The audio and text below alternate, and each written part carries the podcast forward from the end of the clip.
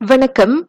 சுகாதார அமைச்சரின் இளைய மகனுக்கு செலுத்தப்பட்ட கோவிட் தடுப்பூசி குறித்த சர்ச்சை விசாரிக்கப்படும் என சுகாதாரத்துறை முதல் துணை அமைச்சர் தெரிவித்துள்ளார்.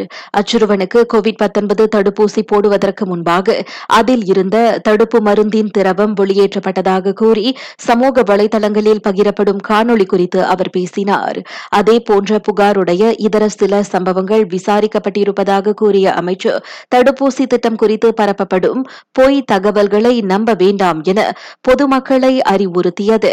தங்களது பிள்ளைகளுக்கு தடுப்பூசி போட முன்வரும் பெற்றோர்களுக்கு குழப்பத்தை ஏற்படுத்தும் விதமாக இத்தகைய பொய் தகவல்களை பரப்பி இடையூறுகளை ஏற்படுத்த வேண்டாம் என சுகாதார அமைச்சர் கைரி ஜமாலுடன் முன்னதாக வலியுறுத்தியிருந்தார் என்பதும் குறிப்பிடத்தக்கது.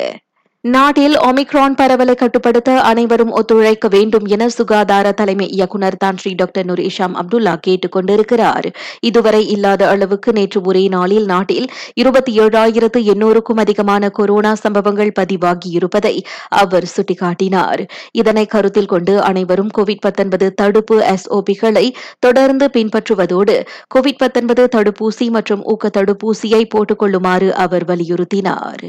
மற்றொரு நிலவரத்தில் நாட்டில் கோவிட் நோயாளிகள் மருத்துவமனைகளில் அனுமதிக்கப்படும் சம்பவங்களும் அவர்களுக்கான சுவாச கருவி பயன்பாடும் அதிகரித்துள்ளன.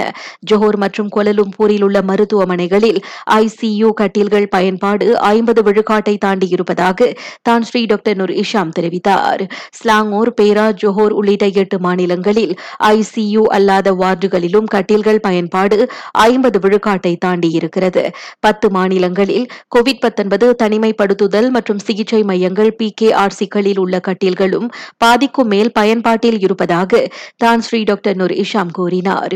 புதிதாக பதிவான தினசரி கோவிட் சம்பவங்களில் பெரும்பாலானவர்கள் ஒன்று மற்றும் இரண்டாம் நிலைகளில் பாதிக்கப்பட்டிருந்தாலும் அவர்களில் சிலரது உடல்நிலை பின்வரும் நாட்களில் மோசமடைந்து மருத்துவமனைகளில் தொடர் சிகிச்சை எடுத்துக் கொள்ள வேண்டிய நிலை ஏற்படலாம் என்றும் அவர் எச்சரித்தார்.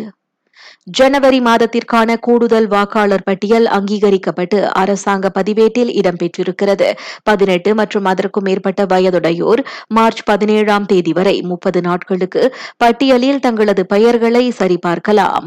தேர்தல் ஆணைய அகப்பக்கம் மை எஸ்பிஆர் சிமா செயலி அல்லது தேர்தல் ஆணையத்தின் ஹாட்லைன் எண்களை நேரடியாக தொடர்பு கொண்டும் அவ்விவரங்களை பெற்றுக் கொள்ளலாம் நான் சௌரியம்மாள் ராயப்பன். வணக்கம்.